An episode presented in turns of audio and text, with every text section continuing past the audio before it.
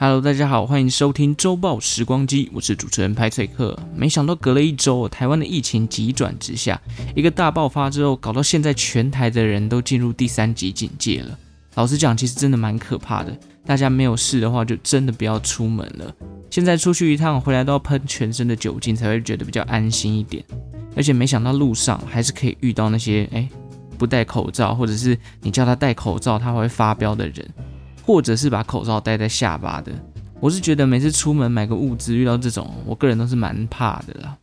其实对于本身就偏宅的派翠克来说呢，除了居家上班比较有感觉到一点点的不一样，其余的到目前为止，我觉得都还算是可以适应、可以接受的范围啦。居家上班，我想大家应该都一样，就是专注度直接大减八成以上，除非要开会，或者是真的有什么很重要的事情要处理，或是报告要赶。不然，其余的时间，我想大家应该都是，哎，这个柜子里面随便找个零食来吃啊，或者在床上翻来翻去，不小心还会睡着。而且很瞎的事情哦，我报名的健身房这个礼拜还一直问我要不要去上课，哎，是 K 笑吗？现在不是已经第三级警戒，八大场所营业都要关闭吗？不知道是不是因为这个教练没有上课就没有钱啦？但是换个角度来想哦，如果因为上课被检举，然后被罚款，你赔的钱不是更多？所以我已经屡次拒绝了我的教练。如果他再来问哦，我真的是不排除检举那间健身房了。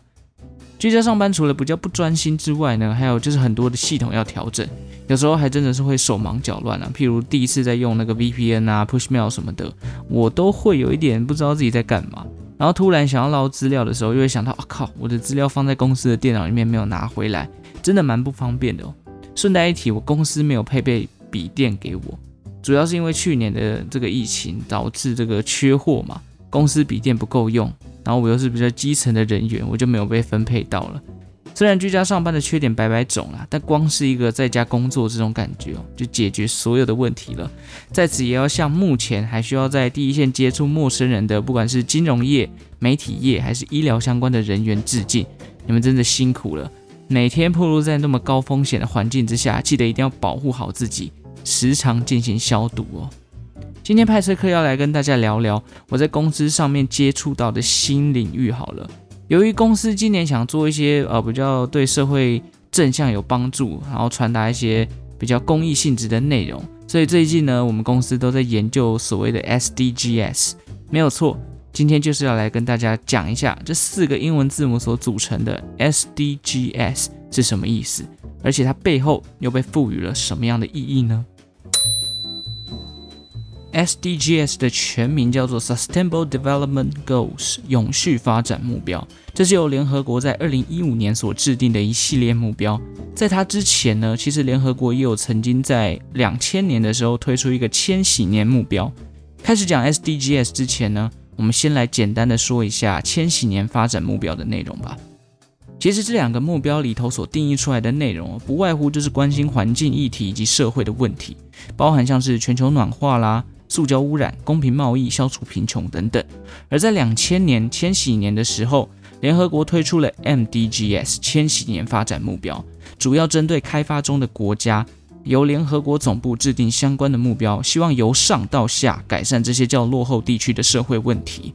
千禧年发展目标里面总共有八大目标、二十一个细项以及六十个指标。八大目标里面包含了消除极端贫穷与饥饿。降低儿童的死亡率，促进女权以及性别平等，还有改善产妇的健保，普及初等教育，对抗艾滋病，环境永续以及全球合作发展。这些目标定定出来之后呢，联合国的会员国联手许多国际的组织，希望在两千零一十五年、二零一五年的时候，可以将这八大目标进行完全的改善，包含减半饥饿人口，五岁以下的死亡率可以降低高达三分之二以上。不论男女童都享有初等教育，以及跟制药公司合作，提供开发中国家基础药物的供给等等。最终经过了十五年的努力，已经有超过十亿人口脱离了极度贫穷的生活。艾滋病的控管也获得了大幅的进步，孩童教育也逐渐普及。当然，其中也有目标的成果不如预期啊，包含像是性别平等的部分，职场上女性的薪资还是在同样工作内容下低于男性的平均薪资。或是开发中国家女性在生产时没有良好的医疗设备，而导致分娩过程引发感染的并发症等等。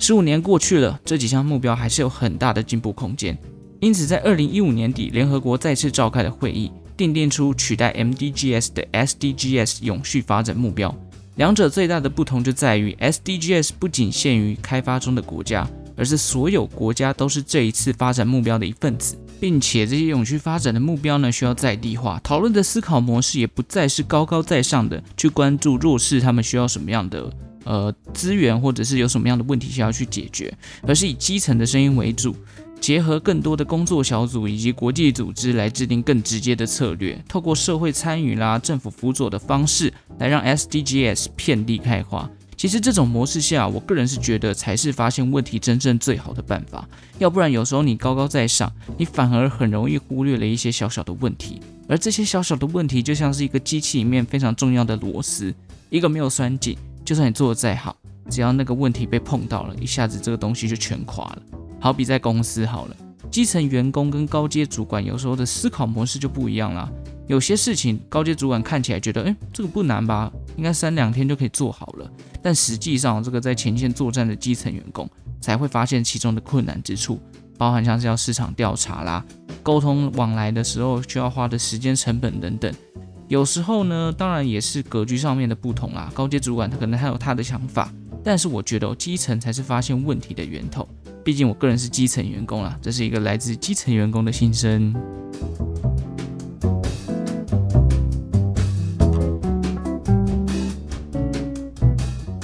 好，讲了那么多，总之 SDGs 就是联合国在二零一五年底定义出来的新的发展目标，共计有十七大项，直接比千禧年翻了一倍之多。刚刚只有八项，现在十七项了。而 SDGs 目标也将在二零三零年进行验收。这十七项里面总共包含了终结贫穷、消除饥饿、健康与福祉、优质教育、性别平权、净水卫生、可负担的洁净能源、合适的工作与经济成长、基础建设与工业化创新、减少不平等、永续城乡、责任消费与生产、气候行动、保育海洋生态、陆域生态保育、和平正义与健全制度、多元伙伴关系。其中有几个就是直接把这个千禧年的发展目标搬过来了。一句话就来说明了，其实这个千禧年发展目标，革命尚未成功，同志仍需努力。除了这十七大项呢，里面其实当然还包含了一百六十九条的细项，甚至在最近呢又陆陆续续增加了一些了，包含二零三零年提供永续能源的共享，减少非法军火，贫困人口比例减少一半等等。有些目标我自己觉得看起来非常非常难的达成哦。不过目前联合国会员的共识就是在这边啊，往这几个方向努力的迈进嘛。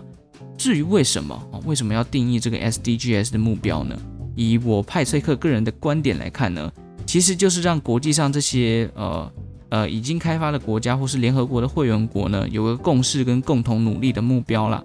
毕竟随着这个社会开发的速度越来越快，规模也越来越大，随之而来的环境问题以及社会现象也是不断的出现。而且影响的范围也越来越广了，就好比这几个礼拜的台湾，大家应该都有感觉吧？呃，这个今年都不下雨啊，然后又有跳电的问题啊，能源议题啊，气候变迁，还有这个传染病的扩散等等，难道这些问题只有台湾在发生吗？应该也不可能嘛。所以联合国定义了这十七项目标，大家有个共同的方向，也比较知道到时候要沟通起来有一个共同的语言，该往哪边去做持续发展。比起台湾呢，还有更多更多的国家正在面临饥饿跟贫穷，当然他们也更需要帮助。这十七项目标，从个人到企业，永续发展、永续环境以及最终的平等价值，我想它不会因为二零三零年一到，这些目标就直接放弃了。我认为 SDGs 是没有结束的一天哦，就好比二零五零年要达到净零碳排放，目标在那边，难道二零五零年过后你又要开始排碳了吗？基本上不可能嘛。所以它就是一个我觉得非常非常长远的目标，就算它的目标是在二零三零年达成，但我觉得也没有结束的一天。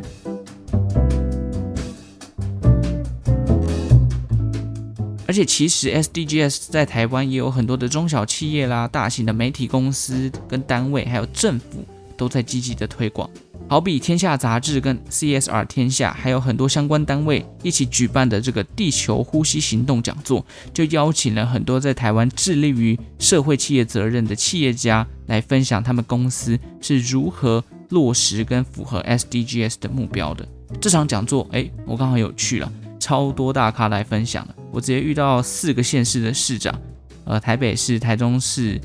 金门，然后还有桃园哦，他们都有来分享这些城市他们在 SDGs 上面做了哪些努力。当然呢，也认识到了很多企业他们在这一块是如何创造所谓的绿色价值跟建立绿色伙伴关系的。我印象比较深刻的，应该就是阳光伏特加跟小红帽创办人的分享了。两家新创公司是如何将这种永续发展的目标融入到自己的商业模式的？听完会有一种，诶，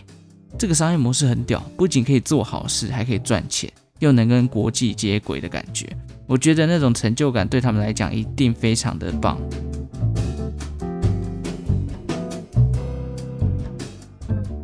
好，讲了那么多呢，这刚好也是我们公司在规划未来要想要努力的方向啦。当然，具体上要怎么做呢，依然还在思考当中。不过去年牛刀小试了一下，借此也认识了一些针对不管是塑胶的，呃，一次性塑胶的问题的，或者食物浪费的议题的人跟公司。那时候有幸访问到他们啊，你会觉得在跟他们访谈的过程中，讲这些事情的时候，都会透露出一种很强烈的热情。而且从他们嘴巴里面讲出来，你会觉得他们绝对不是单纯的做做样子，而是他们有一种很明确的概念跟方向，要往那个方向去努力。而我也在这种耳濡目染的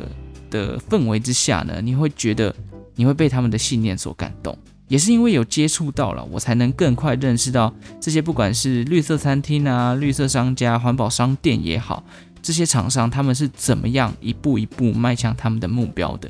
其实这些企业哦，也不一定要做得多么高大上，餐厅就可以从食材的源头开始做起，跟小农合作，不要制造厨余，低碳饮食出发等等。那环保商品呢，就是解决一次性这种塑胶浪费啊，或者是其他相关的员工的问题，譬如说一次性的蒲草吸管，解决塑胶吸管跟环保吸管的不便利性。透过种植蒲草呢，还可以富裕废弃的土地。只要这种企业一多，其实对于社会问题的改善就会很明显了。顺带一提，我刚刚讲到这个蒲草吸管，其实真的蛮好用的，跟他 A 了几盒来用。有兴趣大家可以去网络上找找看他们的募资计划，现在应该还在执行当中。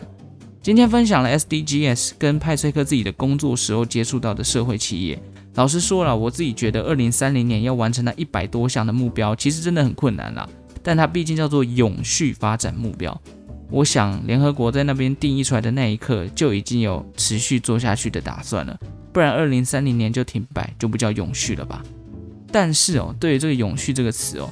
很多时候其实蛮尴尬的，因为最近拍摄课才刚看完一部在 Netflix 上面的纪录片，叫做《海洋阴谋》，里面其实就阐述了很多你以为崇尚环保，但实际上却直接无视背后更大问题的真相。老实说，自己在做这个工作上面认识了很多以前没有关注到的议题了。当你越深入一些事情，你就会发现更多的盲点。《海洋阴谋》这部片呢，算是确立了我自己这样的一个想法，那就是永远对于公益跟永续良善背后的目的保持怀疑，不要过度去坚信一件事情。如果你觉得这件事情是对的，你可以继续做下去，但是不要盲目的跟从别人认为对的事情。当然，如果大家有兴趣去了解这方面的资讯的话，你也可以去看一下《海洋阴谋》这部纪录片，或者上网搜寻看看，或者去看一下。其他跟这个 SDGs 有关系的企业或者是文章，其实你会发现台湾有很多关注环境议题、社会议题的新创团队。如果你认同他们的理念，你也可以去深入了解他们，或者想办法支持他们，给他们一点鼓励吧。最后还是要提醒大家，本土疫情还是很严重，非必要是不要出门的。出门必须要戴好口罩，回家最好先消毒再进房间。如果喜欢本期的节目，也欢迎订阅周报时光机，或是将节目分享给亲朋好友，让他在疫情期间认识到这个二零一五年来联合国定定的 SDGs 永续发展目标。我是派翠克，周报时光机，我们就下次再见喽，拜拜。